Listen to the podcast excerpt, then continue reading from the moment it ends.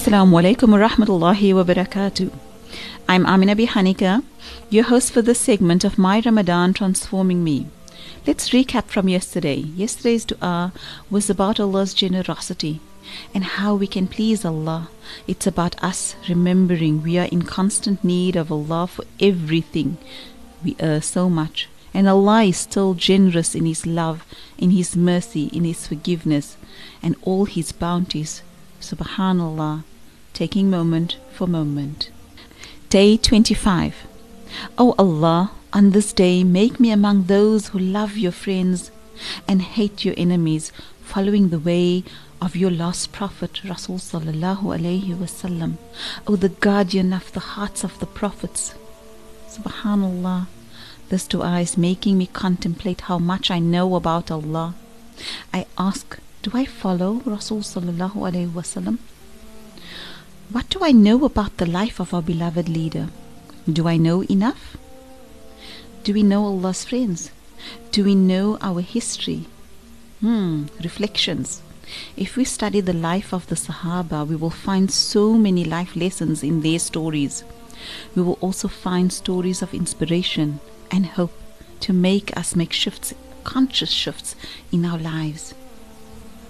Those whom Allah seen as enemies, see what makes them enemies of Allah and use the examples to make changes in your life. The most beautiful and best example we have is the life of our Rasul wasallam. Let's learn about his life. I always say he is the best coach and teacher. Subhanallah. Allah is also the guardian not only of the Prophet's heart, but my heart and your heart. Allahu Akbar. Ask yourself, what is your heart filled with? If your heart is filled with anger and bitterness and pain and revenge, there is no room for Allah. Know that. So let's make shifts. Yesterday, a sister came to me. Her heart has been broken so many times that she feels so sad and hopeless.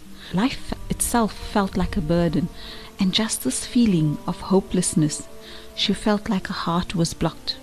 I can't feel Allah's love for me, she says. In this holy month, subhanallah, as I did a session with her, she started smiling, and at the end she says, I feel Allah's love. I feel so loved, and I realize how I focused on all that is negative and not the lessons and the blessings from Allah. How I focused on all that went wrong and not all that is good that I already have. I feel so awesome, and I haven't felt this way in years, she says. Subhanallah. Take time to cleanse what is in your heart as it as this heart belongs to Allah. Ask how is my heart with Allah today? Our tasks for today. Take moments to check in with yourself. What am I feeling? And notice. What am I thinking? And notice what you're thinking, how it impacts your heart. So through the day, watch your thoughts. Remember to do dhikrs. As you do so, be aware of what you are saying. Because what I say, I think of. As I think of it, it impacts my heart. There must be an alignment so I can connect to Allah. What am I thinking? What am I saying? What am I doing? What am I feeling? So today, close your eyes for about 15 minutes daily and imagine your heart reciting your Shahada. Do this as part of your daily activities. Remember, your body is involved in the daily life, but your heart is connected to Allah. Let your heart be reciting your Shahada all the time.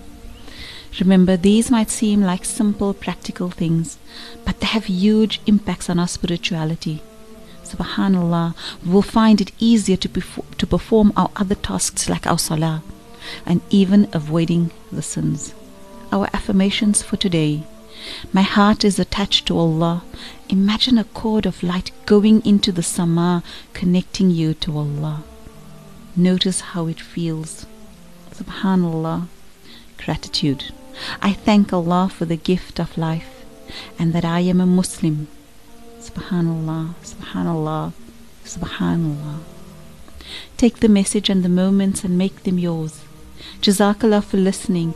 May you always see Allah's blessings and Allah's love upon you. Remember to attach your heart to Allah throughout the day and keep on smiling. Jazakallah. Assalamu alaikum wa rahmatullahi wa barakatuh.